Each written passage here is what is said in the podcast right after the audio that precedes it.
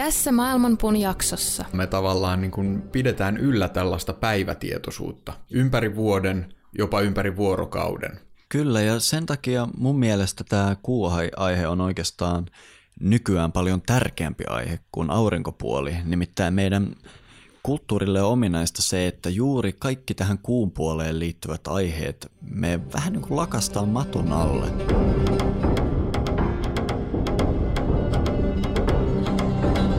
Maailmanpuun juuret ovat ylhäällä ja lehvestö alhaalla. Sen oksat levittäytyvät kaikkialle luonnonvoimien ravitessa niitä. Aistikohteet ovat sen versoja ja sen juuret levittäytyvät sitoen sielut niiden tekojen mukaisesti. Sen todellinen muoto ei ole näkyvissä tässä maailmassa, ei sen loppupää eikä alkupääkään.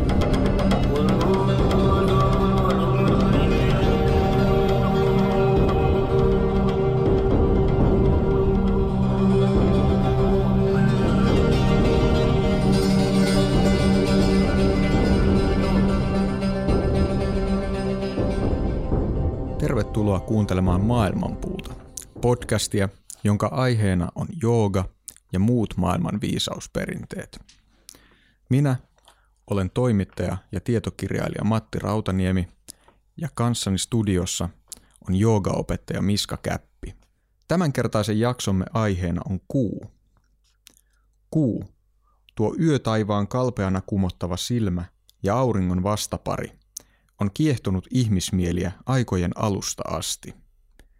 Sen lisäksi, että kuu on vanhempien tunnettujen ajanlaskujärjestelmien perusta, sillä on myös tärkeä rooli eri kulttuurien mytologioissa. Niin syntymän kuin kuolemankin symbolina nähty kuu liittyy voimakkaasti ihmismielen tiedostamattomiin puoliin. Mutta mitä tekemistä tällä taivaankappaleella on joogan kanssa? Ja miten syvempi ymmärrys kuun merkityksestä voi auttaa stressin ja uniongelmien kanssa painivaa nykyihmistä? Se selviää tässä jaksossa.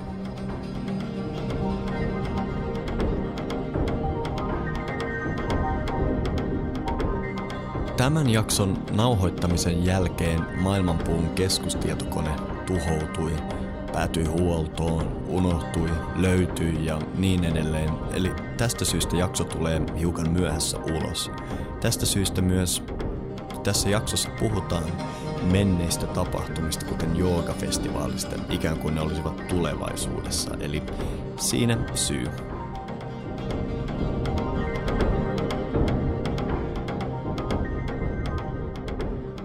Hyvää päivää tai yötä kaikille kuulijoille. Tervetuloa taas Maailmanpuun studioon. Viime jaksossa me käsiteltiin aurinkoa perusteellisesti ja siitä jaksosta on tullut niin paljon hyvää palautetta, että me ajateltiin pysyä samoissa aiheissa, mutta tasapainon vuoksi tällä kertaa meidän aiheena on kuu, eli tänäänkin katsellaan taivaalle.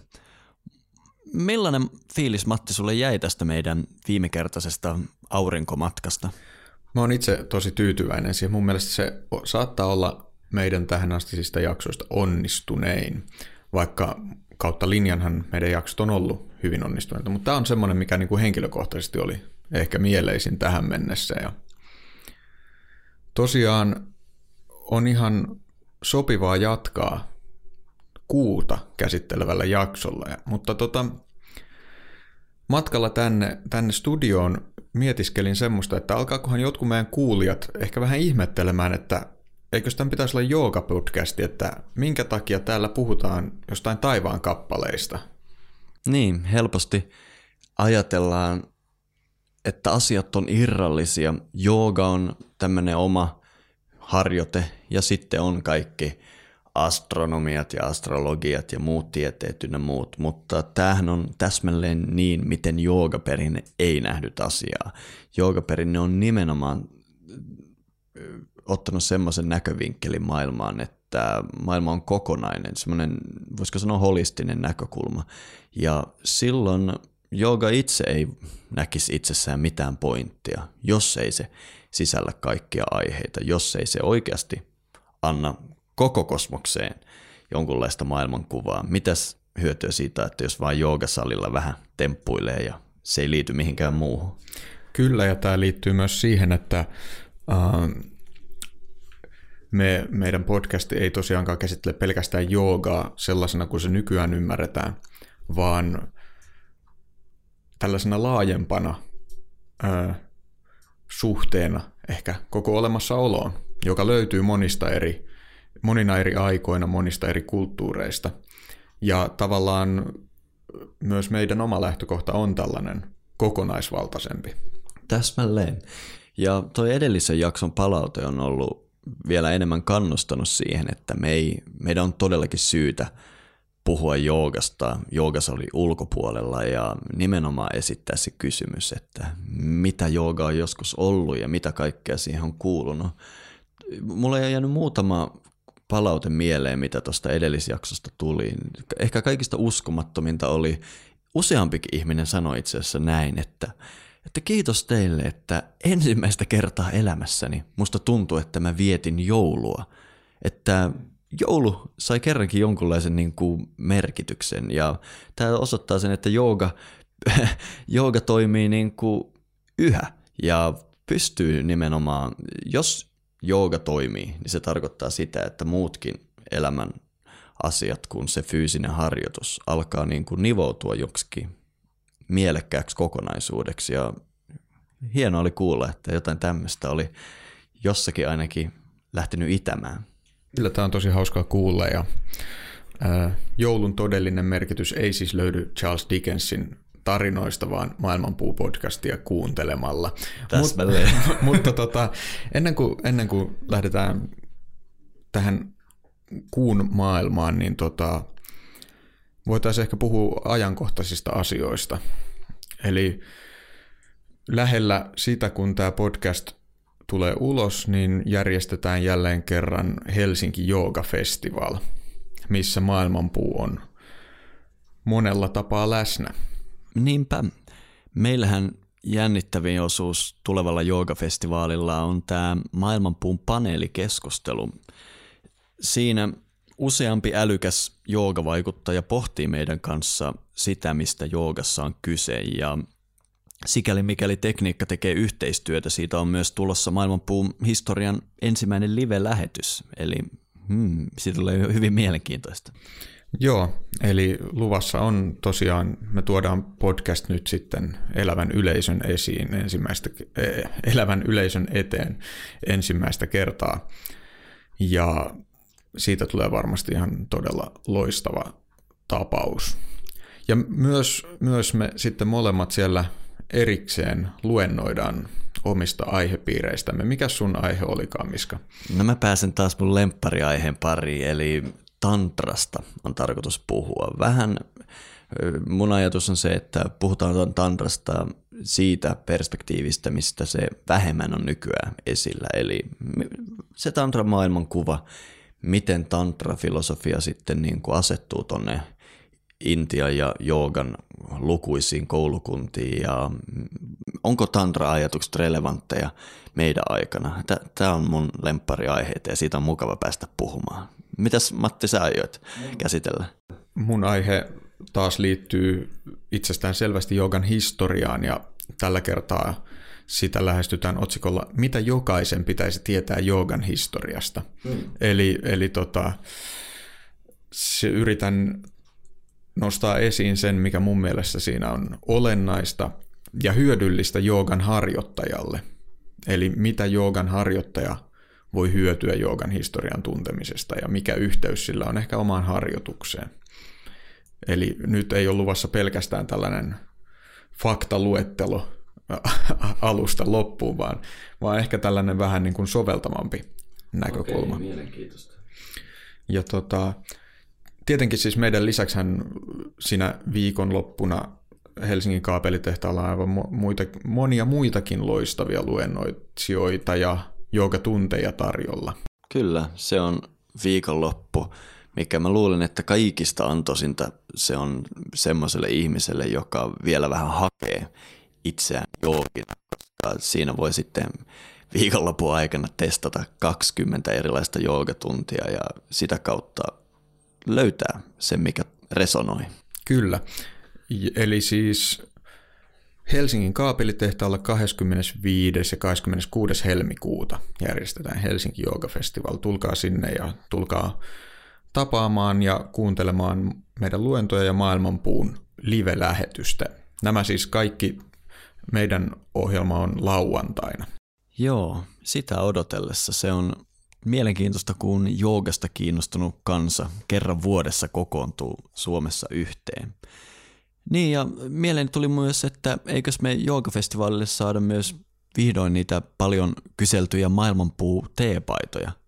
Eli, eli tota, luvassa on hyvin tällainen rajoitettu erä maailmanpuupaitaa, laadukkaalle, pehmeälle, kankaalle painettuja paitoja, jotka sopii hyvin esimerkiksi jooga, joogatunneille. Ja tässä meidän yhteistyökumppanina on toiminut oululainen Primeval Vision, joka tekee maanalaisessa kammiossaan erittäin hienona käsityönä nämä paidat, jotka siis sisältävät, tai jo, joissa on siis tämä maailmanpuun logo.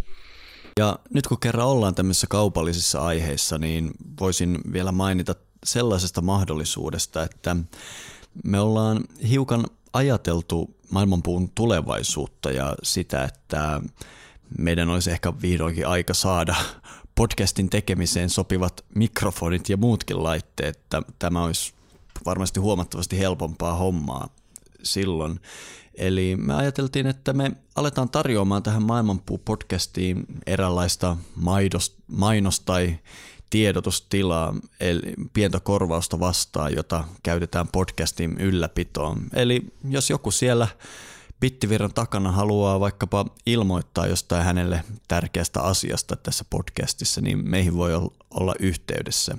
Mutta kuulijat ei huolta, maailmanpuuhun ei ole tulossa mainoskatkoja ja pitkiä mainoksia, mutta jonkunlaista tällaista podcastia tukevaa toimintaa meidän täytyy alkaa tehdä, sillä tällä hetkellä jälleen mikkitelineenämme toimii maailmankirjallisuuden klassikko ja tällä kertaa siinä taitaa olla Kalevalaa ja egyptologisia kirjoja.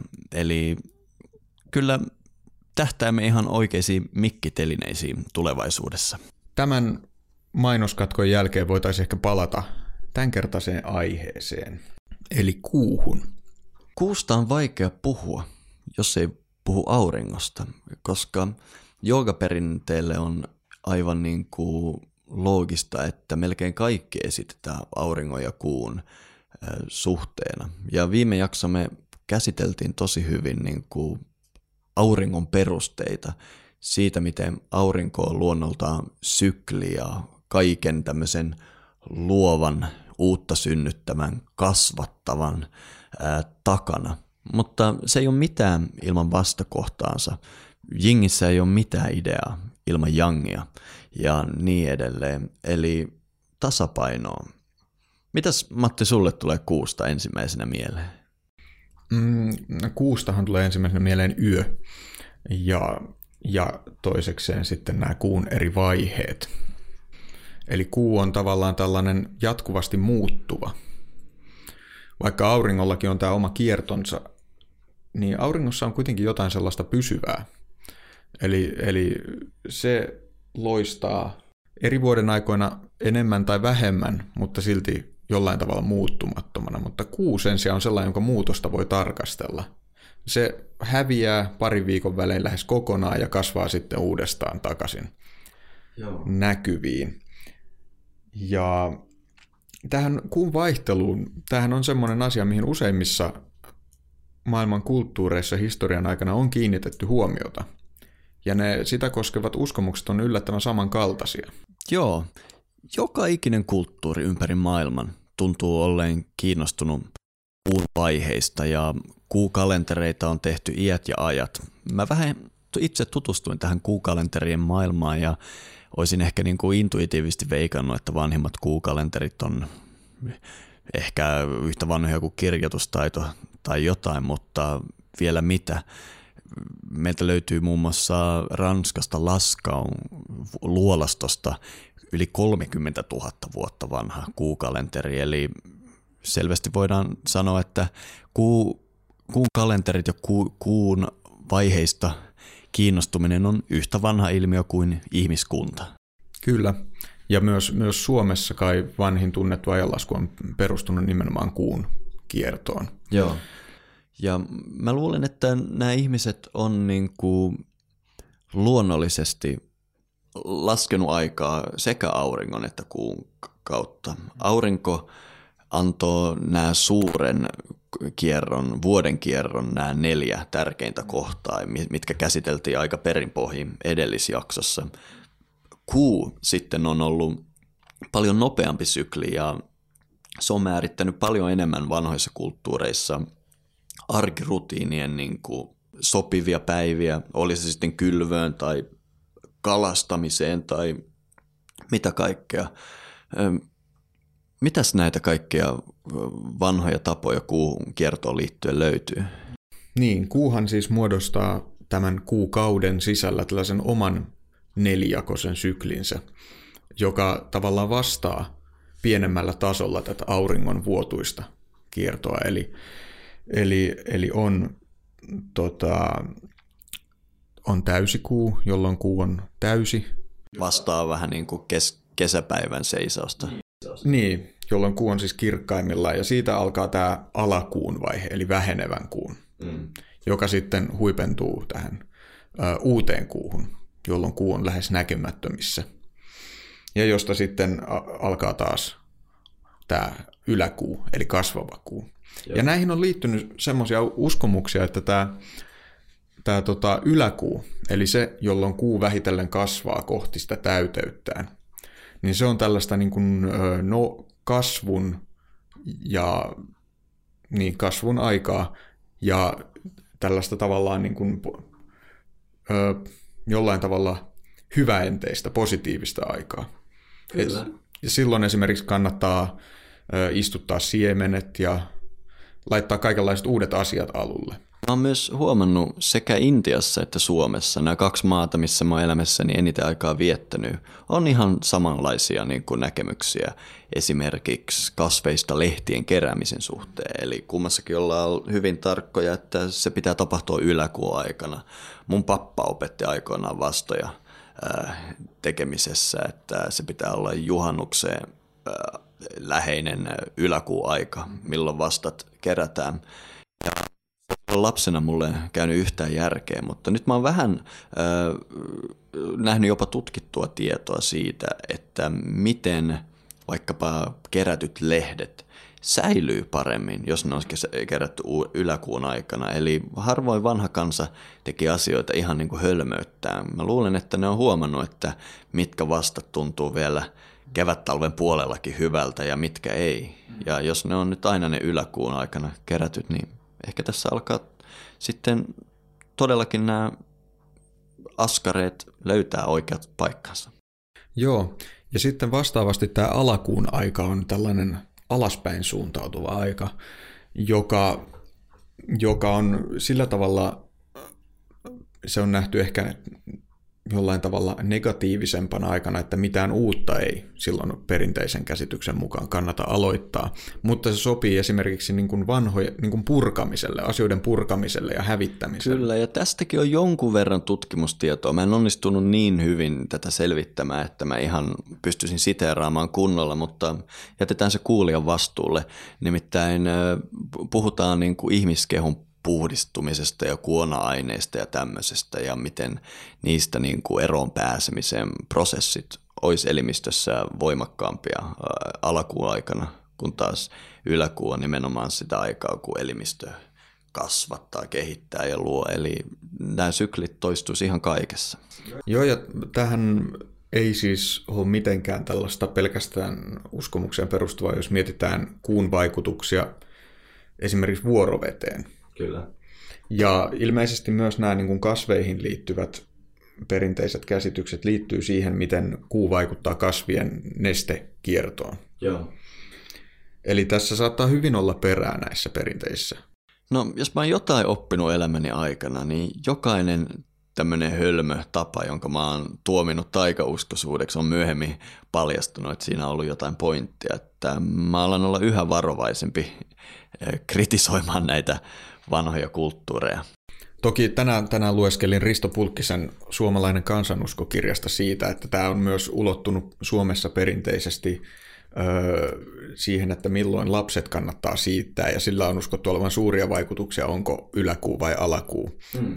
Tätä en tiedä, onko tieteellisesti tutkittu, että minkälaisia ihmisiä sitten tota, minkä on milloinkin tullut. Että tota. Ja tätä mä en ole kuullutkaan. Muistatko, että miten ne vaikutti? No se oli luonnollisesti vastasi ihan tätä muuta, että yläkuu on parempi aika siittämiselle kuin alakuu. Aivan, kyllä kyllä. Että tota, eli siis yleisesti ottaen se perinteinen kaava on, että yläkuu on hyvä aika aloittaa asioita ja alakuu hyvä aika lopettaa. Ja, ja, ja tämähän oli mielenkiintoinen juttu liittyen siis maanviljelykseen vielä, että ajatellaan, että yläkuun aikana on parempi kylvää tällaiset kasvit, jotka kasvaa maan pinnalle, mm. koska se kuu sitten vetää niitä ylöspäin sieltä. Mutta alakuun aikana juurekset kasvaa paremmin, koska silloin ajateltiin, että kuun, koska se kuun vaikutus suuntautuu alaspäin, niin sitten kasvaa hyvin sinne maan alle. Joo, ja tosi mielenkiintoinen juttu. Tämä on ihan tieteellisesti tutkittu. Mä oon useamman lähteen löytänyt tänne, koska me, mehän niin kuin huomataan, että kuun toiminta vaikuttaa vuoroveseen veteen, ja se on ihan selvä juttu. Mutta harva tulee ajatelleeksi sitä, että me ollaan 70 prosenttisesti vettä itse, ja mikä se onkaan se kuun vaikutus. Ja muun muassa se vaikuttaa ihan niin kuin selvältä, että leikkauksissa, mitä suoritetaan sairaaloissa, niin toivottavasti en puhu läpi ja päähän, niin varmuudella oli, että täysikuun aikana öö, öö, leikkauksen jälkeinen verenvuoto on suurempaa. Ja muistaakseni myös uuden kuun aikana, mutta toi uuden kuun, mä en nyt uskalla sitä varmuudella sanoa, kun se nyt putos mielen päältä. Mutta kuun vaiheesta riippuen tilastollisesti voidaan osoittaa, että, että muun muassa täyden kuun aikaa on leikkausten jälkeinen verenvuoto on suurempaa, eli leikkaaminen on vähän riskialttiimpaa. Kuitenkin tässä puhutaan, niin kuin, tämä voidaan osoittaa vain tilastollisesti, eli se ero ei ole niin massiivinen, että kannattaisi alkaa perumaan leikkausaikoja täydeltä kuulta, mutta se selvästi tila, tilastollisesti voidaan osoittaa. Ja toinen mielenkiintoinen juttu, minkä yleensä sairaanhoitajat ja poliisit tietää, on se pikku piikki rikollisuudessa ja väkivaltaisuuksissa aina täyden kuun aikaa. Eli silloin tilastollisesti voidaan nähdä, että raportoidaan enemmän rikoksia ja taas sairaalat saa silloin enemmän töitä. Ja tämä, tämä liittyy sellaiseen asiaan, minkä siis ainakin omassa ystäväpiirissäni monet puhuu siitä, että täysikuu aiheuttaa unettomuutta tai levottomuutta. Ja tämä on mielenkiintoinen, mielenkiintoinen juttu, Mulla itselläni on silloin tällöin ollut sellaisia kokemuksia, että unettomuudet sattuu ehkä täysikuulle, mutta ei mitenkään niin systemaattisesti, että se, voisin sanoa, että se tapahtuu mulle mitenkään säännönmukaisesti. Mutta tota, kuuhulluus, sehän on tunnettu termi ja, ja jopa niin, niin pitkältä ajalta, että englannin sana lunacy tulee suoraan kuusta, kuuta tarkoittavasta sanasta. Eli että kuulla ja tällaisella niin kuin mielen järkkymisellä on tunnettu yhteys pitkältä ajalta. Epäilemättä se pitää paikkansa. Kuinka pitkälle se vaikutus sitten menee, sitä voi arvioida, mutta meidän modernit tilastot kyllä jo sen osoittaa. Tietysti yksi, kun kerran puhutaan näistä, että miten kuu ei ole pelkkä pallo taivaalla, vaan se niin kuin vaikuttaa meidän elämässä, niin on tietysti pakko mainita naisten kuukautiskierto, joka keskimäärin 28 päivää noudattaa juuri tätä kuun kiertoa, eli tämä sama kierto näkyy voimakkaimmin naisen elimistössä. Kyllä, ja siinä on taas edelleen niin kuin jollain tavalla tämä outo kuun yhteys erilaisiin nesteisiin, jotka niin kuin muuttuu, joiden niin kuin tavallaan tila muuttuu tämän kuun kierron mukaan. Täsmälleen. Mikä on mi- mielenkiintoista. Öö, tässä vaiheessa olisi ehkä mahdollista mainita myös intialaisesta perinteestä soma, joka on joskus kuvataan tällaisena kuolemattomuuden nektarina tai kaiken elävän läpäisevänä elämän nesteenä. Soma äh, tosiaan viittaa jonkunlaiseen tämmöiseen kuolemattomuuden nektariin. On paljon puhuttu ja arveltu, että olisiko se jonkunlainen hallusinogeeni, koska Rick Veda puhuu siitä, miten se puristetaan ja näin. Mutta se koulutus, minkä mä esimerkiksi on saanut tantrisessa perinteessä sanoa, että, että kyse on tälleen ta- tarkasta symbolista ja se kuolemattomuuden nektari, no me huomataan, että se löytyy kaikista kulttuureista. Sinänsä huvittavaa, että Suomessa meillä on laina tästä sanasta soma, mikä on meillä, se tuntuu vähän arkiseltakin, se on sima. Ja aika usein tuolla suomalaisessa kansanrunoudessa ne Simoa lipot, lipittelevät ne jumaluudet siellä yhtä lailla kuin intialaiset jumaluudet somaa se, mistä somassa on kyse, se onkin mielenkiintoinen, mielenkiintoinen tie. Ja soma liittyy esimerkiksi tantrisessa perinteessä soma on yhtä kuin kuu. Se sisältää tämän kuu-käsitteen ja siitä on monenlaisia etymologisia tutkimuksia, mutta useimmiten se juuri tälle somalle sanotaan, että se tulee sanasta uma, joka on Shivan puoliso, vuoreen, vuoreen liittyvä puoliso ja, ja se viittaa juuri pohjoiseen liikkumattomuuteen, pimeyteen ja rauhallisuuteen. Se on se kosmoksen tyynnyttävä aspekti ja se niin sanottu puhtaan tietoisuuden aspekti. Mutta ei nyt hypitä liian syvin vesiin näin aikaisessa vaiheessa. Me voitaisiin vähän puhua tuosta kuun ja maan hämmentävästä suhteesta.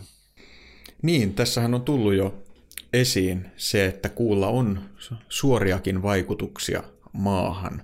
Me ollaan tässä puhuttu näistä kuun ö, nousevasta ja laskevasta vaiheesta, mutta erityisen kiinnostavia on nämä niiden välissä olevat täyden ja uuden kuun ajat. Ja varmaan kaikki kuulolla olevat astangajoogit ainakin tietää kuupäivistä jotain. Eli perinteisen intialaisen käsityksen mukaan tämä täyden kuun ja uuden kuun päivä ei ole hyvä, hyvä ajankohta millekään tärkeälle toiminnalle. Ja itse asiassa sama käsitys löytyy useimmista maanviljelyskulttuureista. Suomessa nämä päivät on myös ollut tällaisia tabupäiviä, joiden aikana ei mitään tärkeitä toimia tehdä. Ja Astanga kouluilla ympäri maailmaa myös yleensä näinä täydenkuun ja uudenkuun päivinä pidetään taukoa opetuksesta. Ja tämä on yksi mielenkiintoinen esimerkki näiden perinteisten kuu-uskomusten noudattamisesta nykymaailmassa. Kyllä, ja aika usein tässä podcastissa ollaan puhuttu myös tantrisesta perinteestä. Tantrinen perinne näkee myös kuun esimerkiksi täysikuun todella niin kuin voimakkaana aikana. Silloin ei yleensä tehdä tavallisia töitä, mutta usein niin sanottu chakra puja-rituaali, joka on näitä kuuluisia tantrisia rituaaleja, tunnetaan myös nimellä Gana Chakra, Gana Puja ja vaikka mitä, niin se on yleensä sijoittunut juuri täysikuulle. Silloin maailmassa on voimaa. Ja, ja ei pidä myöskään unohtaa itse vanhana kauhuelokuvien ystävänä tietysti täydenku, täysikuu on se aika, jolloin ö, ihmiset muuttuu ihmissusiksi ja kaikki muut tällaiset ö, pahat voimat on liikkeellä. Eli tämä on mielenkiintoinen, miten vahvasti nämä kuun vaiheet on läsnä erilaisis, erilaisin tavoin myös nykykulttuurissa. Niinpä, ilmiö on hyvin samanlainen kuin se, mistä viime jaksossa puhuttiin auringon suhteen. Näiden aurinkotraditioiden jäänteitä on säilynyt valtavasti meidän kulttuurissa. Viimeksi otettiin esille joulukuusi ja 12 joulun päivää ja niin edelleen. Ja ihan samalla lailla näistä kuutraditioista on säilynyt meille jäänteitä. Mutta itse kuuta mehän pidetään lähinnä tuommoisena pallukkona taivaalla. Se, miten mut suomalaisessa koulujärjestelmässä on opetettu ymmärtämään kuuta, se on vaan tämmöinen tämmöinen taivaan kappale vailla mitään ihmeellistä. Kun taas näistä ympäri maailman löytyvistä esoteerisista perinteistä löytyy aivan hurjat määrät informaatiota maan ja kuun ja auringon välisistä suhteista ja matematiikasta. Näihin olisi niin mielenkiintoista mennä tässä, mutta ei varmaan voida mennä, koska näistä on niin vaikea puhua, ne on helppo nähdä.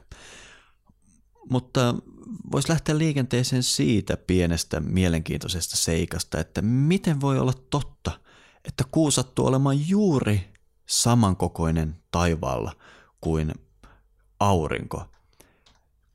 Se, miten kuu ja aurinko näyttäytyy maasta, ne on täsmälleen, aivan täsmälleen samankokoisia palloja taivaalla. Ja jos tieteeseen on uskominen, niin kuu myös erkanee kaiken aikaa maasta. Eli miettikää, ihmiskunta on nyt olemassa juuri sinä hetkenä kosmoksen historiassa, kun maasta käsin katsottuna aurinko ja kuu näyttää samankokoiselta. Tämä tuntuu musta todella ihmeelliseltä yhteensattumalta. Kuinka, kuinka nopeasti se kuu erkanee maasta? Aika hitaasti, tosi hitaasti. Mä en muista sitä vauhtia. Mietin vaan sitä, että onko tämä tämä suhdeluku, että ne on suurin piirtein samankaltaisia, niin kattaisiko se suurin piirtein ehkä ihmisen tällaisen sivilisaation historian vai? Mä en, mä en pysty vastaamaan mitään tarkkaa, mutta mielenkiintoinen pointti on se, että meillä on oikeastaan tähän kaksi näkökantaa. Joko me sanotaan, että joku uskomaton yhteensattuma on vaan tuottanut sen, että kuu möllöttää tuolla taivaalla meihin täysin samassa suhteessa kuin aurinko. Ja sitä kautta ehkä on sattunut joku täydellinen geometria, joka on synnyttänyt tämmöisen niin kuin älykkään elämän ynnä muuta. Toinen näkökanta on sitten, että toi on vaan liian iso sattuma, että tämä näyttää siltä, että tämä on suunniteltu juuri näin. Mä en ota kantaa tähän, mutta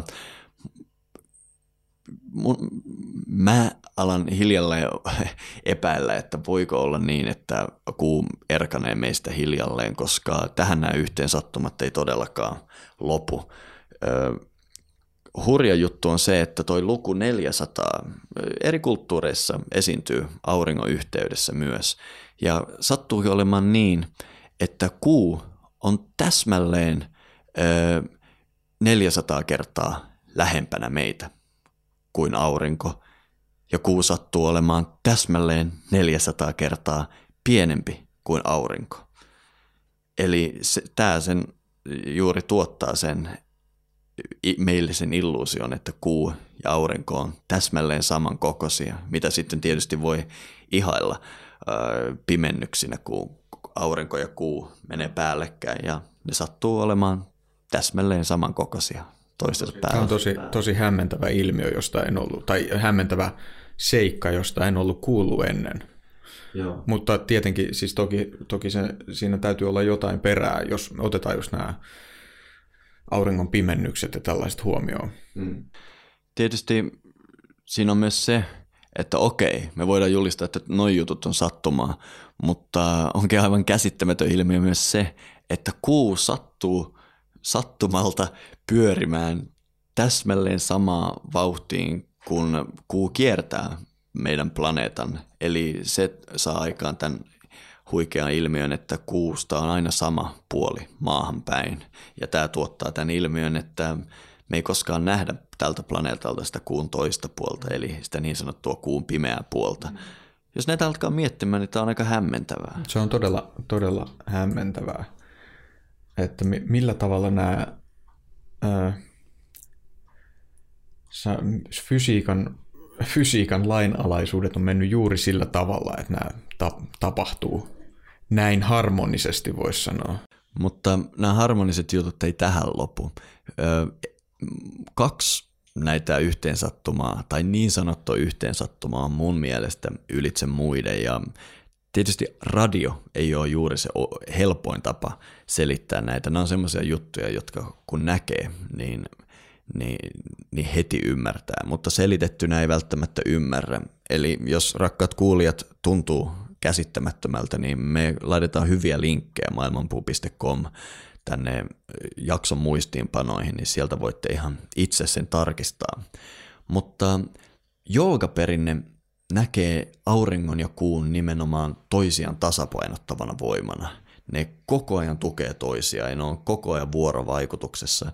Ja tämä näkyy kaikista parhaiten semmoisena ilmiönä. Mä en onnistunut löytämään tälle kuin ilmeisesti ruotsinkielisen nimen, olikohan se joku doppelgänger tai mikä lie, mutta jonkun uskomattoman sattuman seurauksena kuu onnistuu täsmällisesti imitoimaan auringon vuoden kiertoa. Eli se tarkoittaa sitä, että silloin kun aurinko on matami, matalimmillaan ja heikoimmillaan, eli siis talvipäivän seisauksena, juuri silloin kuu tai täysikuu on kirkkaimmillaan ja korkeimmillaan, mikä on sinänsä huikeaa. Ja jos sen haluaa ymmärtää lopulta ihan täysin, niin kannattaa mennä korkealle kukkulalle ja valokuvata talvipäivän seisauksena ja kesäpäivän seisauksena ja kevät- ja syyspäivän tasauksina auringonlaskun paikka ja kuunlaskun paikka. Ja sitten tulee huomaamaan hu- huikean tanssin, että tasauksina kuu laskee täsmälleen samaan kohtaan kuin aurinko, mutta seisauksina kuu laskee täsmälleen vastakkaiselle puolelle horisonttia ja tämä artikkeli, minkä löysin netistä aiheesta, siinä tämmöinen professori päivittelikin, että tämä vaan ylittää hänen ymmärryksensä. Tässä ei voi olla kyse sattumasta tai mistään muusta. Tämä on vaan liian kaunista ja eleganttia ja sen varmaan ymmärtää parhaiten juuri tähtitieteilijä.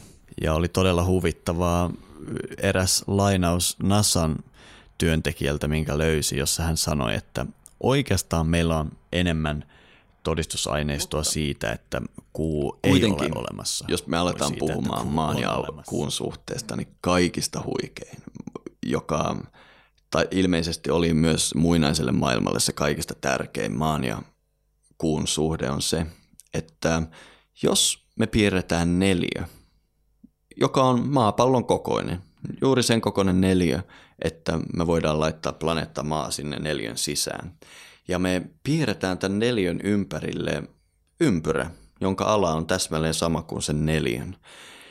Tämä on muinainen harjoite, jota kreikkalaisetkin harrasti jo monta tuhatta vuotta sitten, eli niin sanottu, mikä se on su- suomeksi, ympyrän neljöiminen.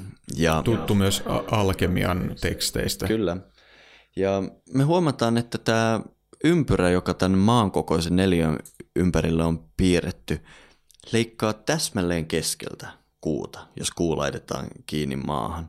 Ja tämä sinänsä on jo aivan huikea juttu, mutta kun tämän huomaa, niin huomaa myös sen, että toi Gisan suuri pyramidi piirtää ihan saman suhteen. Ja samoin myös kuin Britanniassa Stonehenge. Ja Tämä ei selitettynä ole kovinkaan hieno juttu, mutta nyt kuulijat hop hop sinne maailmanpuu.com ja klikatkaa sieltä kuvaa, niin näette tämän käsittämättömän ö, mittasuhteiden harmonian.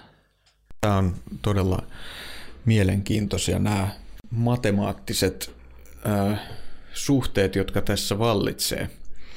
Mutta kun puhutaan joogasta, niin myös puhutaan siitä, että nämä maailmankaikkeuden elementit on jollain tavalla myös meidän sisällä.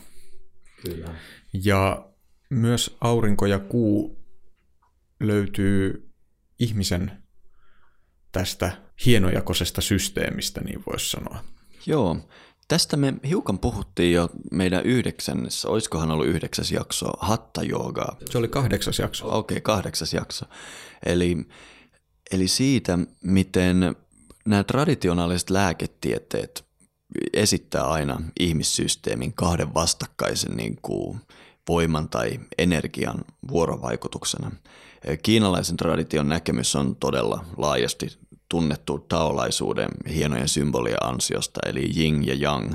Koko kiinalainen lääketiede perustuu tähän. Siinä missä sitten jooga tai intialainen lääketiede perustuu auringon ja kuun väliseen vaikutukseen ja nämä juuri joogassa usein esiintyvä sana hatta no, on juuri auringon ja kuun mantra, ha ja ta.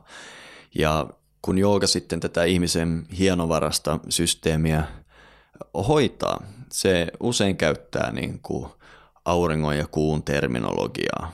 Aurinko on se aspekti elimistössä, joka on se uutta tuottava, voimakas, se mikä voidaan puhua ihan hermoston tasolla, sympaattinen hermosto ja se, mikä saa meidän sydämen sykkimään ja pupillit laajenemaan ja veren virtaamaan ja tämä aspekti. Ja kuu on sitten se vastakkainen, passiivinen, hoivaava, palauttava, korjaava aspekti.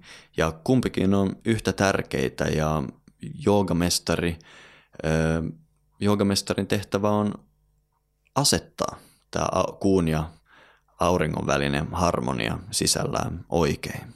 Niin, tämähän on sillä tavalla hauskasti tota, nykyjoogamaailmaan öö, tai nykyjoogamaailmassa eriytynyt, että saat, vaikka on tämä hatta jooga, jos, joka perustuu tähän auringon ja kuun tasapainoon, hmm.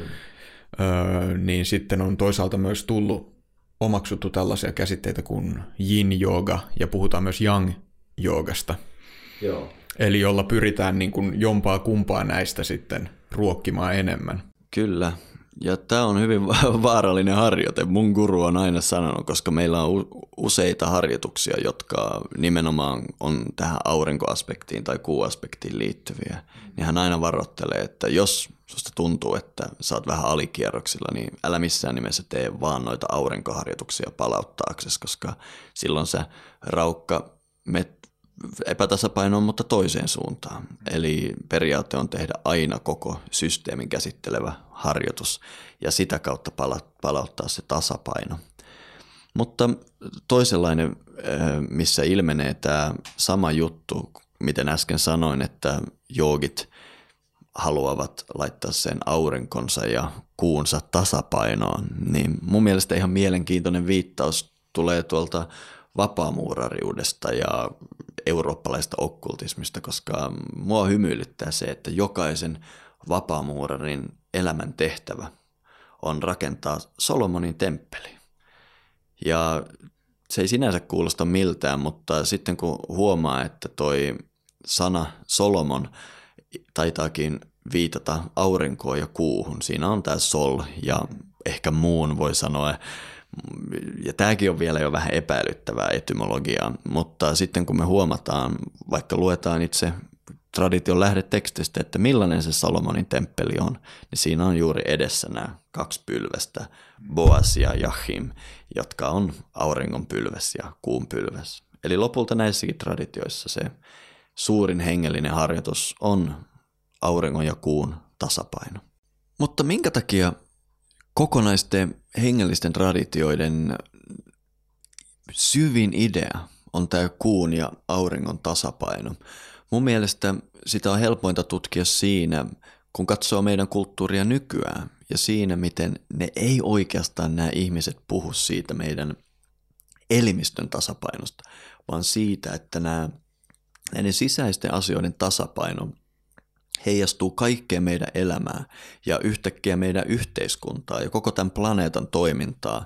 Ja tämä kehitys, mitä viimeisen 400 vuoden aikana mun mielestä voisi sanoa on tapahtunut, niin sisältää tosi suuren opetuksen tästä. Ymmärrätkö, mitä tarkoitan, Matti? Joo, ehkä, ehkä sun ajatus kulkeutuu sitä kohti, miten, miten meidän tota, yhteiskunta ja kulttuuri on tavallaan käy tavallaan ylikierroksilla ja, ja on niin kuin sähkön ja erilaisten tota, energiajuomien avulla me tavallaan niin kuin pidetään yllä tällaista päivätietoisuutta ympäri vuoden, jopa ympäri vuorokauden. Kyllä, ja sen takia mun mielestä tämä kuuaihe on oikeastaan nykyään paljon tärkeämpi aihe kuin aurinkopuoli. Nimittäin meidän kulttuurille on ominaista se, että juuri kaikki tähän kuun puoleen liittyvät aiheet me vähän niin kuin lakastaan maton alle. Me esitetään, että niitä ei ole olemassakaan ja siihen liittyy ihan valtavasti pelkoja ja tämmöisiä patoutumia, jopa kieltäydytään hyväksymästä monia sen kuun puolen asioita. Kuuhan on passiivinen. Öö, kuu on rauhallinen, viileä. Kaikki tämmöiset liittyy siihen. Ja kuolema liittyy kuuhun. Ja kuolema on malliesimerkki jostain, mitä meidän kulttuurilla on todella vaikea käsitellä. Kuolemaa, vähän niin kuin esitetään, että sitä ei ole. Mä oon elänyt lähes koko elämäni Suomessa, enkä oikeastaan ikinä tullut tekemisiin kuoleman kanssa. Mä en ole nähnyt Suomessa koskaan kuollutta. Jos nyt kävelen läpi Helsingin, mä en näe mitään viitteitäkään kuolemasta. Ja Intia, joka on se maa, missä mä oon toiseksi eniten tällä tämän elämän aikana viettänyt aikaa. Siellä kuolema on läsnä aina ja kuolema tuntuu jotenkin paljon terveemmältä asialta. Ja siellä mä oon myös monta kertaa viettänyt aikaa kuolevien ihmisten kanssa ja nähnyt kuolleita ihmisiä ja niin edelleen. Mutta se on just niin, tämä ilmenee myös niin, miten sanoit, että meidän kulttuuri on vaan kierroksilla. Joka aamu kun me herätään, niin jokainen nappaa ensimmäisenä sen energiajuomansa, eli kofeiinia muodossa tai toisessa, ja me tehdään asioita ja me sykitään ja me ollaan, arvostetaan sitä ainaista kovaa liikettä. Niin, kysehän tässä on tavallaan siitä, mistä me tavallaan puhuttiin vähän viimeksikin, mutta tässä se näkyy erittäin selvästi, miten ollaan erkaannuttu siitä luonnollisesta rytmistä – tavallaan siitä, että vaihtelee se kirkas päivä, jolloin tehdään asioita ja tuotetaan asioita, ja sitten yö, jolloin ei tehdä mitään, jolloin, jolloin levätään ja käännytään sisäänpäin. Ja sekä vuorokauden kierrossa että vuoden kierrossa on tämä sama vaihtelu. Kyllä. Eli on se aktiivisempi puoli ja passiivisempi puoli. Ja tavallaan, mainitsit tämän kuoleman, niin kuolemahan on tavallaan sellainen niin kuin passiivisuuden äärimmäinen muoto. Kyllä. Kuolleet ei tee mitään. Ne, ne, ne hädintuskin enää edes on. Ja, tai tavallaan me ajatellaan ainakin nykyään, että, ne, että kuolleita määrittää se, että ne ei enää ole. Mutta ehkä, ehkä entisaikojen ihmiset ajatteli toisella tavalla. Ja tää, tässä on mielenkiintoinen yhteys kuuhun tässä asiassa, koska latinan kielen sana manes – tarkoittaa kuolleiden henkiä tai esiisiä. Ja en nyt pystynyt sitä varmistamaan, että onko tällä manes-sanalla etymologinen yhteys kuuta tarkoittaviin sanoihin, niin kuin muunia, joka, joka sitten näkyy maanantaissa ja tällaisissa. Mutta tota, sen kuitenkin tiedän, että esimerkiksi Intiassa on ajateltu, että esi- esi-isien henget asuu nimenomaan kuussa – ja sinne tota, ihminen kuolemansa jälkeen ö, kulkeutuu kuuhun. Kyllä. Tämä symboliikka löytyy monista kulttuureista, että kuu on kuolleiden paikka. Mutta muistetaan, että kuu on symboli. Kukaan ei puhu siitä, että kuolleet menis tuonne avaruuteen kuuhun asustelemaan. Mutta toinen hyvä tapa ajatella tätä, mitä meidän valtavirran kulttuurissa on tapahtunut viimeisen sanotaan 400 vuoden aikana, on se, että koko tämä teollinen vallankumous ja tieteellisen materialismin synty voidaan jäljittää uuteen ajattelutapaan tai ajattelusuuntaukseen, mikä syntyi noin 400 vuotta sitten. Ja mun mielestä on ihan mielenkiintoista, että ihmiset jopa joko tietäen tai tiedostamattaan silloin ymmärsivät, että he tuovat valoa, valoa, valoa. Tätä filosofiaa tai ajattelutapaa kutsuttiin valistukseksi tai enlightenment, niin kuin englanniksi sanottiin. Ja kaikki, mitä on seurannut näistä valistuksen opeista, eli teollinen vallankumous, tieteellinen ajattelu ynnä muuta, niin jos me oltaisiin seurattu meidän planeettaa avaruudesta viimeiset 400 vuotta, me oltaisiin huomattu, että meidän planeetta on suorastaan alkanut hehkumaan valoa. Keinovalon ansiosta me ollaan niin erillään pimeydestä, että me valaistaan meidän ympäristö jopa öisin, mikä saa aikaan sen, että kaikki ne alueet, millä asuu ihmisiä, loistaa valoa öisin. Tämä on hurja esimerkki siitä, mitä tällä planeetalla tapahtuu. Kyllä. Ja tota, se, mikä tässä on ehkä se tragedia ennen kaikkea on se, että vaikka me ollaan tavallaan kulttuurina ja sivilisaationa käännetty selkämme yölle ja kuulle, niin mihinkään hän, se ei ole kadonnut. Eli, eli tavallaan se, että meidän kulttuuri on esimerkiksi suhteettoman kiinnostunut järjestä ja mm. tiedo, tietoisuudesta, niin se tiedostamaton tai se yöpuoli ei ole kadonnut yhtään mihinkään. Ja se sitten tulee ehkä esiin epämiellyttävillä tavoilla, koska me ei niin kuin anneta sille sen luonnollista tilaa. Kyllä, se on hirveä määrä kompensointia ja asioiden sivun työntämistä, koska se kuun puoli kuitenkin puskee esiin, teki mitä tahansa. Ja mä luulen, että tämä on iso osa näitä modernin ihmisen oireiluja. Niin, ja no siis ei tota, montaa viikkoa kulu, ettei sanomalehdistä voi esimerkiksi lukea uniongelmista. Mm. Ja jokainen, joka on kärsinyt unen puutteesta tai huonosta unenlaadusta pitemmän aikaa, tietää, miten huonoon kuntoon se ihmisen saattaa nopeasti. Ja näin jooga-opettajan näkökulmasta tämä on hu- hurja juttu. Me ollaan puhuttu paljon tässä podcastissa joogan historiasta ja syvästä syystä, koska olet ala asiantuntija. Ja kun me katsotaan näitä viimeisen sadan vuoden aikana syntyneitä joogasuuntauksia, niin ne on nimenomaan ollut ottanut joogasta sen ra- rankan aspektin, sen treeniaspektin, sen tekemisen aspektin ja niin edelleen. Ja mä tämmöisenä joogaopettajana, joka opettaa systeemiä, joka sisältää tosi vahvasti sen kuun puolen, tai siis vahvasti ja vahvasti puolet on kuuta ja puolet aurinkoa, niin tässä joogasysteemissä yksi tärkeimpiä asioita on itse asiassa se shava, kuolema, kuollut, se kuolleen asento. Ja se on lohduton tila, missä suurin osa ihmisistä nykyään on. Muinainen jooga olisi puhunut auringon ja kuun tasapainosta, mutta me puhutaan nykyään eri termeillä. Ja kun me puhutaan meidän hermostosta, niin me puhutaan siitä auringon puolen hermostosta, eli sympaattisesta hermostosta, joka lyö kierroksia meidän elimistöön. Ja tästä kuun puolen hermostosta, eli parasympaattisesta hermostoista, joka sitten vastaa palautumisesta, korjaamisesta, passiivisuudesta. Niin lääketiede tuntee tämän hyvin. Ihan niin kuin lihas, jota ei käytä pitkään aikaa, lakkaa toimimasta. Myös tämä parasympaattisen, eli tämän kuun rauhoittavan hermoston ö, osat alkaa olla niin turtia nykyihmisellä, että kun ihminen tulee joogatunnille, hän menee selälleen, sulkee silmät, niin se elimistö ei rauhoitukaan, vaan sydän iskee, iskee yhä tum tum tum tum tum tum. Ja se on tosi lohduton tila, koska no joka ikinen ihminen pystyy korjaamaan tämän epätasapainon tilansa, mutta mä näen sitä päivä toisensa jälkeen, miten vaikeaa ja haastavaa se on ihmisille.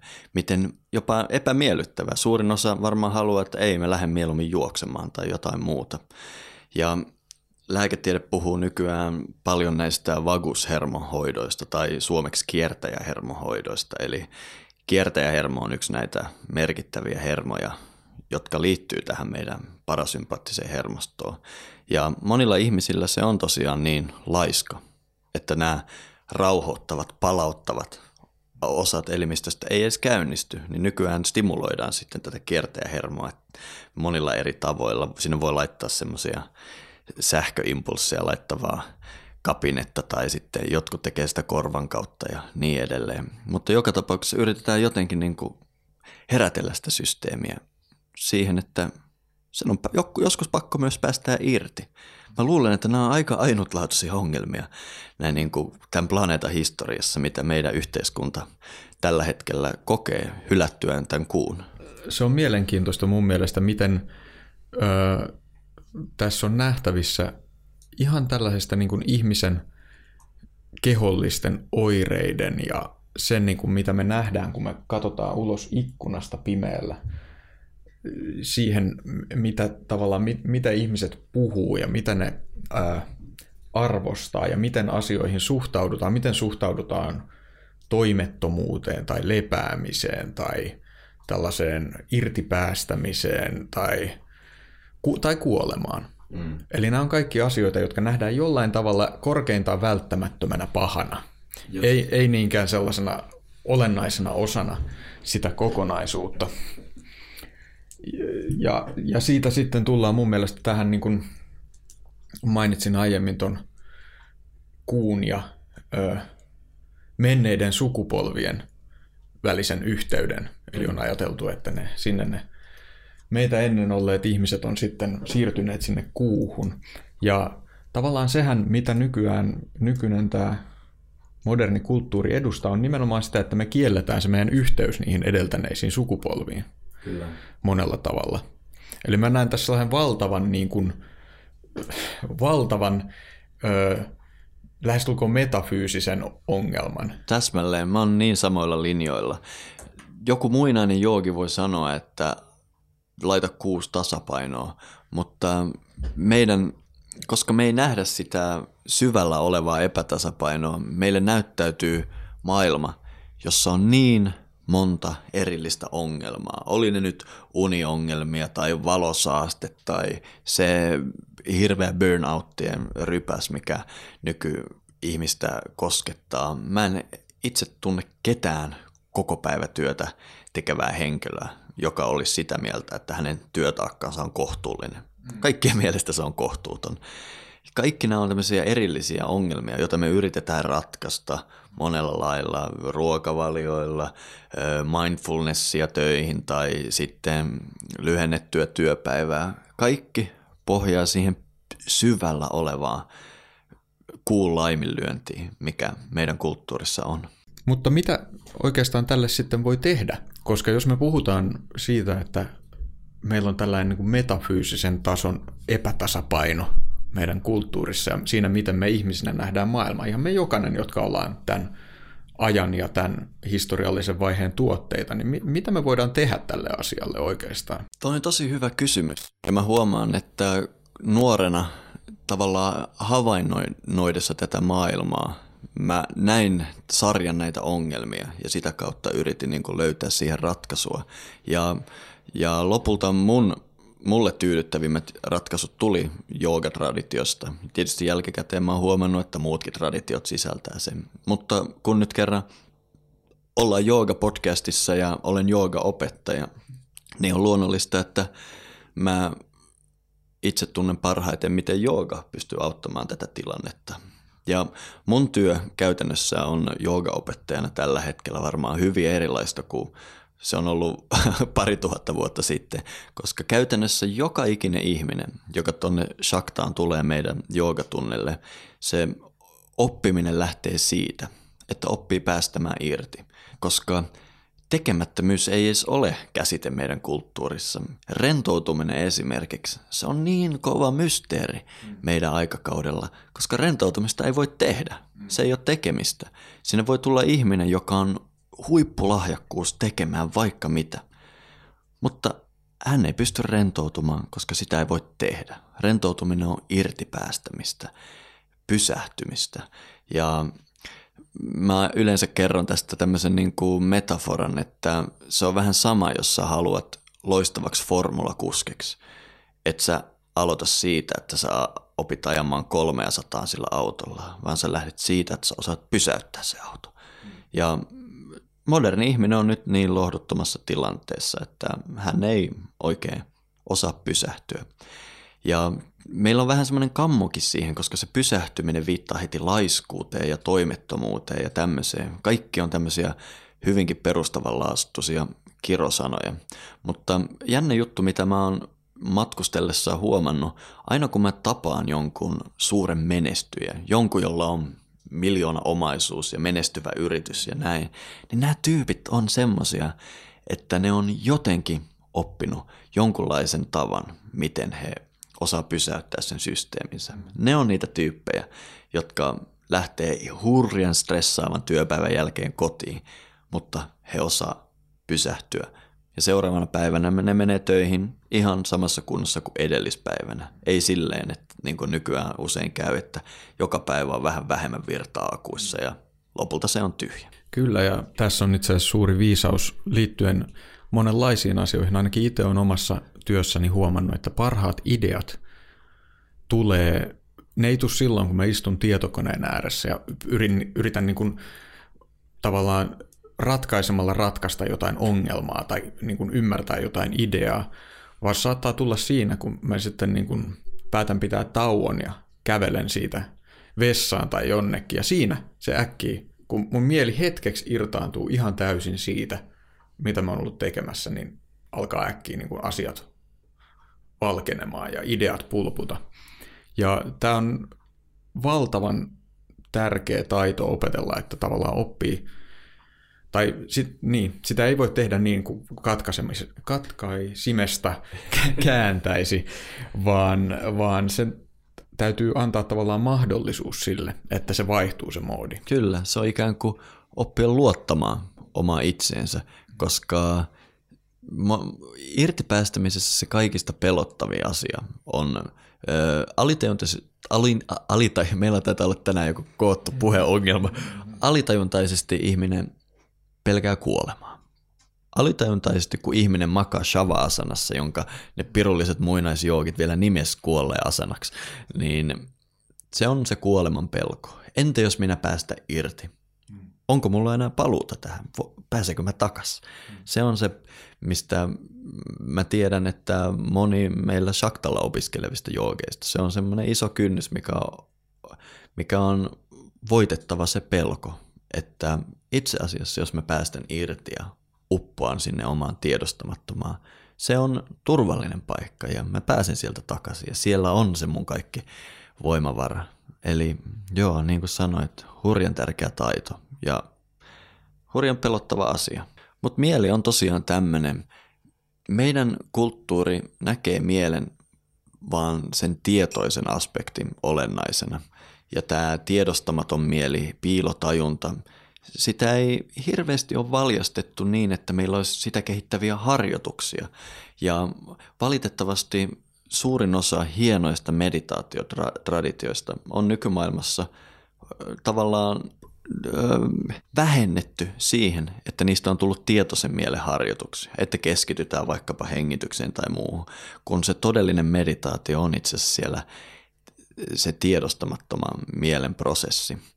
Tämä sama varmaan liittyy tähän aiheeseen, mistä me ollaan aiemmin puhuttu joogaa koskien. Tämä kuuluisa Patanjalin sana, jooga chitta vritti nirodha, eli jooga on mielenliikkeiden pysähtymistä. Ja mä aina siinä sanon, että se taitaa puhua jostain muusta kuin siinä, siitä tietoisesta mielestä.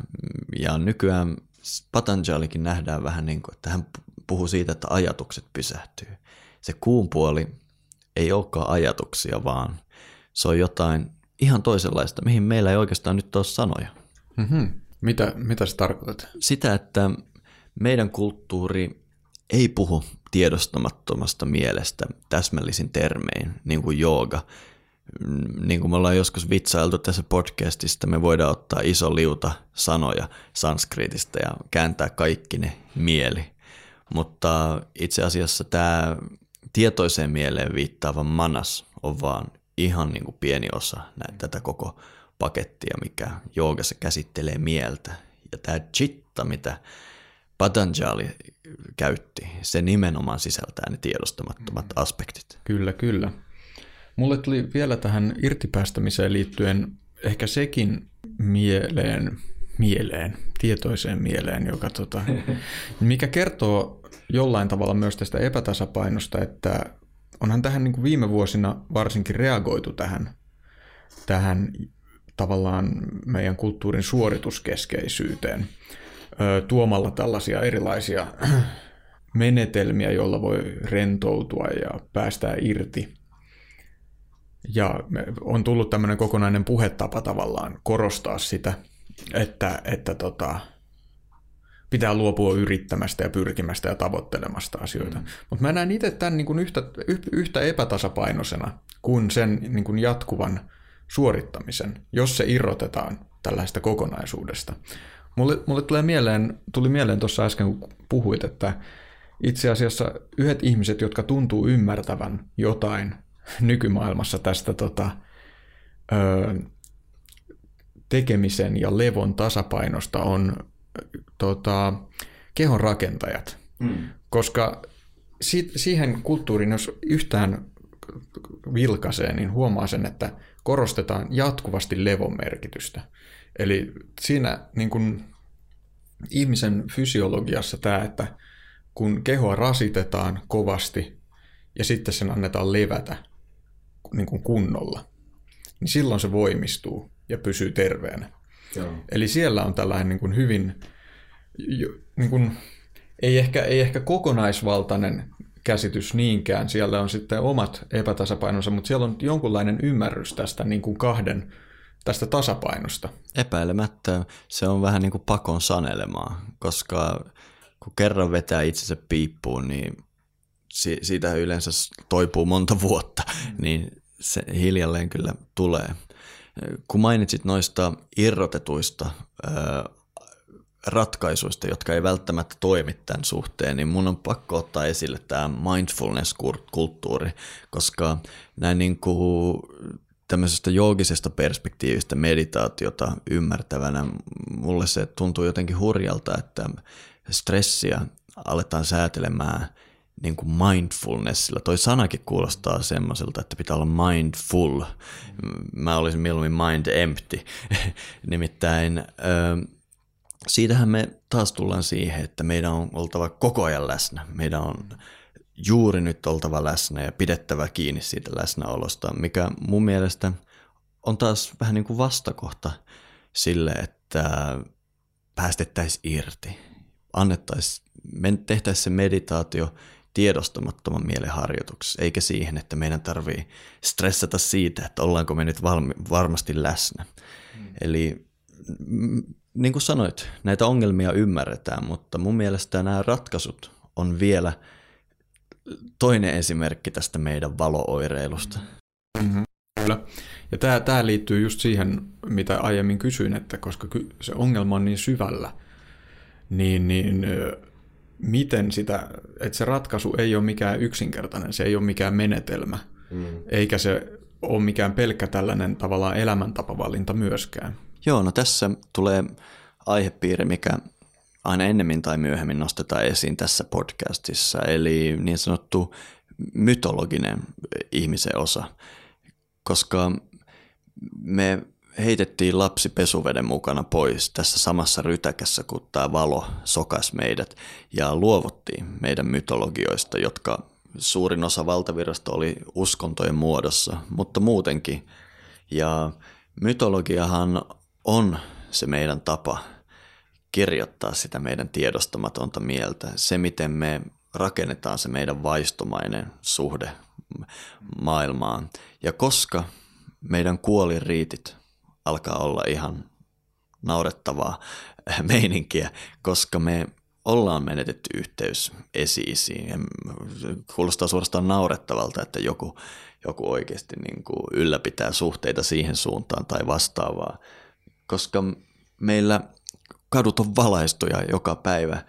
Me ei, me ei jotenkin päästä kosketuksiin sen pimeyden puolen kanssa. Ja ehkä yksi hyvä tapa on nämä myytit ja, ja niin kuin narratiiviin puetut metafyysiset tarinat. Vaikkapa nyt Intiasta voidaan ottaa tämän mun opettaman perinteen suurin ikoni, eli Kali – joka on myös nykyintialaisille vähän ongelmallinen tapaus. Nykyintialaiset ei tykkää kalista yhtään, koska tämmöinen rouva, joka leikkaa päitä irti ja, ja pitkällä kielellään pelottelee kaikkia, niin tuntuu hyvin kummalliselta hengelliseltä ö, hahmolta.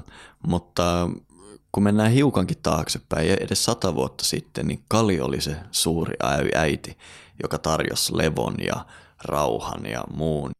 Ja tämä Kalin näennäinen pelottavuus johtuu vain siitä, että Kali se leikkaa todellakin näiden demonien päitä irti, mikä tarkoittaa, nämä demonit symboloi tietämättömyyttä, eli kali poistaa tietämättömyyden. Kali laittaa näitä pääkalloja seppeleiksi kaulaansa ja jokainen niistä 50 pääkallosta symboloi yhtä sanskritin kirjainta. Sanskritissa on 50 kirjainta. Ja vedalainen kosmologiahan pitää maailmaa äänenä. Eli sana om on hyvä yhteenveto tästä. Ja sitä kautta Kali poistaa tämän ilmenevän maailman, joka ilmenee dualistisena ja palauttaa kaiken takaisin ykseyteen. Ja Kalin päällä on myös se kuunsirppi symboloimassa tätä. Ja tietoinen mieli ei ymmärrä näitä mytologioita, mutta mä uskon, että näiden mytologioiden palauttaminen meidän arkeen, meidän kulttuurissa se voi olla vaikka pohjanakka, mikä edustaa kalia, niin se antaa meille jonkunlaista kosketusta tähän kuun puoleen ja ehdottomasti yksi palanen sitä, miten me voidaan taas tehdä tuttavuutta kuun puolen kanssa.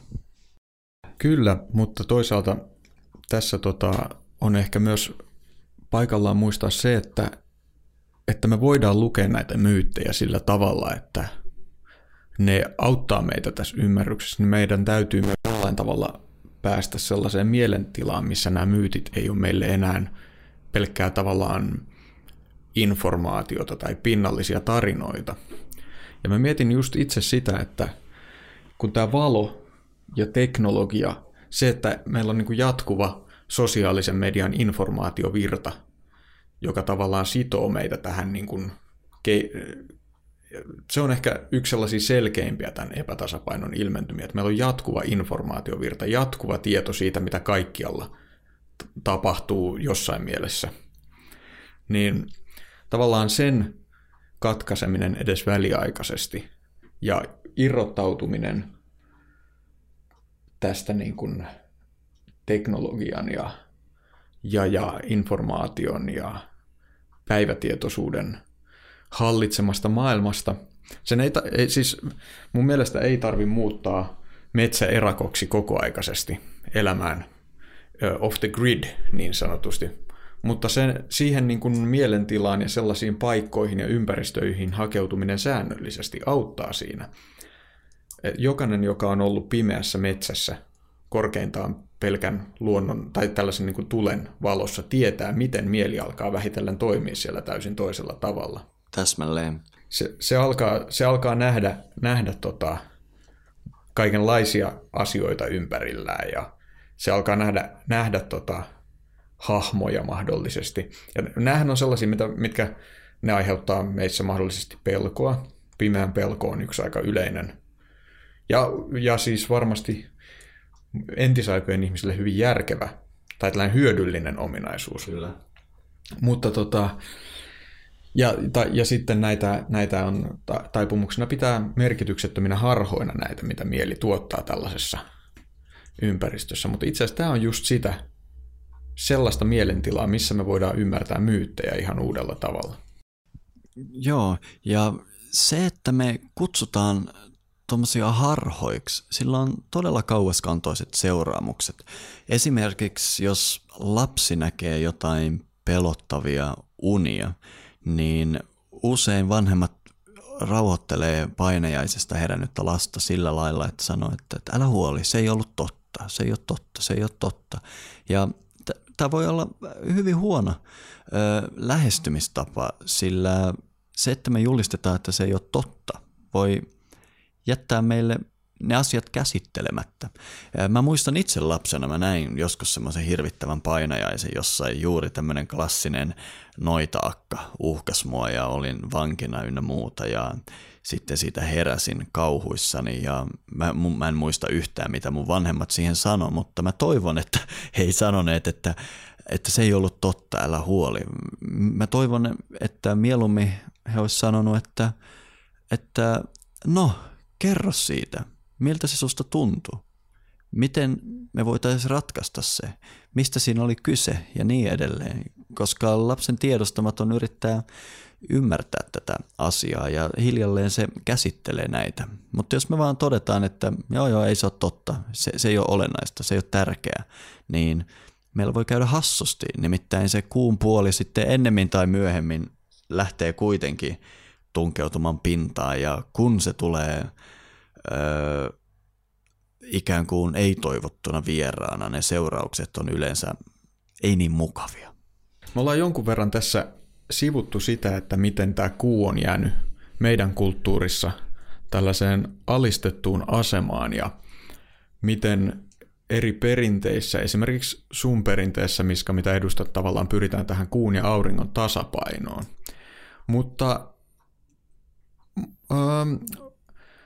on erilaisia, tai eri kulttuureilla ja eri perinteillä on erilainen suhde näihin perustavanlaatuisiin elementteihin, kuten kuuhun ja aurinkoon.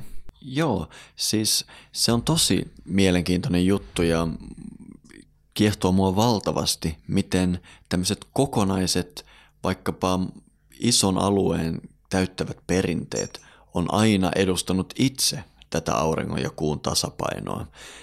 Intiassa meillä on tietysti selvästi erottuvat kaksi eri koulukuntaa, eli Vaishnava, Vishnu-keskeiset traditiot ja Shaiva, Shiva-keskeiset traditiot. Ja en tiedä, onko tarkkaavainen kuulija jo huomannut, että Vishnuhan on Vishnun avataara on aurinko. Vishnu on se aurinkotraditio, josta löytyy kaikki 12 aditjaa ynnä muuta. Ja koko tämä, tämä traditio pitää pääperspektinää aurinkoa, joka sitten tietysti sisältää myös kuupuolen, mutta aurinko on sen heidän perspektiivinsä. Sitten meiltä löytyy nämä Shiva-keskeiset koulukunnat ja jokainen voi kaivaa Googlesta kuvan Shivasta. Shivan päällä on aina se kuu kuun sirppi. Shiva on aina vuorella, pohjoisessa, kylmässä. Ja nämä Shaiva-koulukunnat onkin paljon enemmän tekemisissä sitten myös kuoleman kanssa ja sieltä löytyy tämä koko kuutraditio. Ja näin ei missään nimessä ollut toisille vihamielisiä, vaan toisiaan täydentäviä traditioita, jotka on sillä alueella.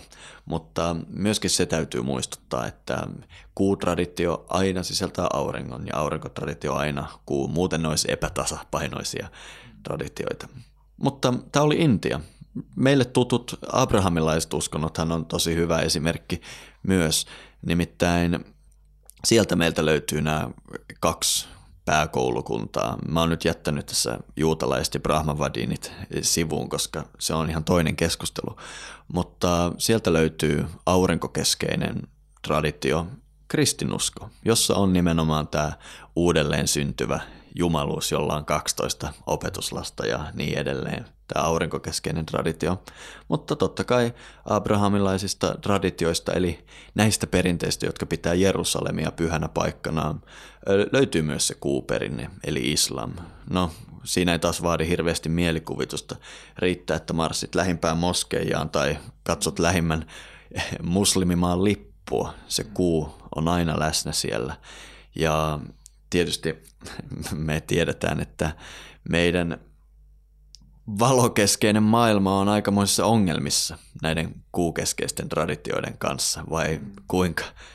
Joo, tämä kieltämättä on tärkeä huomioida, miten just tämä länsimainen kulttuuri, joka, joka nyt valistuksen perintöä selvittelee, on rakentunut hyvin pitkälle tälle aurinkokeskeiselle Kristusmytologialle. Mm. Ja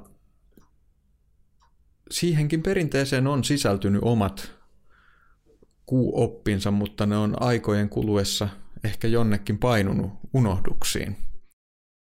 Kyllä, ja ehkä me voidaan yhtä paljon syyttää vaikka tätä Lähi-idän kuuoppista maailmaa siitä auringon hylkäämisestä. Eli oikeastaan meillä on tämmöinen niin kuin valtava esä, epätasapainojen soppa mm. kä- käsissämme, jota johtaa tämä sairaaloinen valofiksaatio. Kyllä, ja se jää nähtäväksi, miten, miten tämä ongelma, joka ei siis, kuten tarkkaavainen kuulija alkaa ehkä huomata, ole pelkästään ö, tällainen ihmisen elämään ja arjesta selviytymiseen liittyvä vaan sillä on ihan tällainen maailman historiallinen ulottuvuus. Nähtäväksi jää, mi- miten se käy ratkeamaan tässä tulevina vuosikymmeninä. Mutta tässä vaiheessa voi oikeastaan vaan kannustaa kuulijaa tekemään tuttavuutta sen kuun puolensa kanssa. Oli se sitä, että harjoittaa irtipäästämisen jaloa taitoa. Oli se sitä, että ehkä teet tuttavuutta sen pimeyden kanssa ja vaikkapa pimeän metsän kanssa, niin kuin Matti tuossa suositteli. Ehkä kuolema on semmoinen asia, mikä on käsiteltävä sen sijaan, että sitä välttelisi.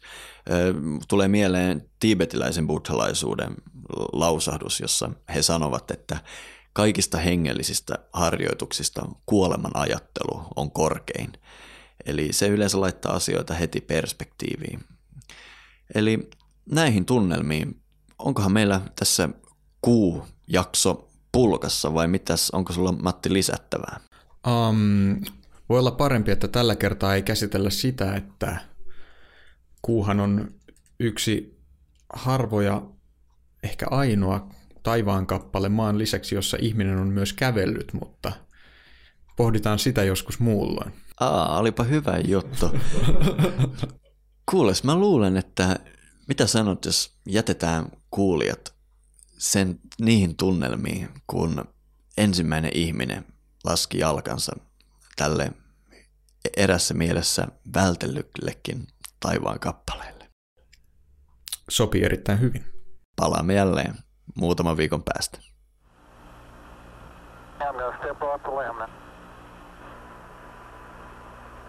That's one small step for man, one giant leap for mankind. Columbia, Columbia, this is Houston, AOS, over. Houston, Columbia on the high gate, over. Roger, the EVA is progressing beautifully. They're setting up the flag now. I guess you're about the only person around that doesn't have TV coverage of the scene. That's all right, I don't mind a bit.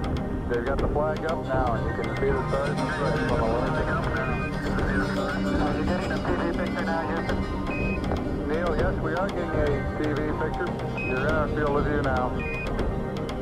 I'd like to evaluate the uh, various phases that a person can traveling on the surface. You do have to be All right, you do have to be uh, rather careful uh, to keep track of where your center of mass is. Sometimes it takes about two or three paces to uh, make sure that uh, you've got your feet underneath you.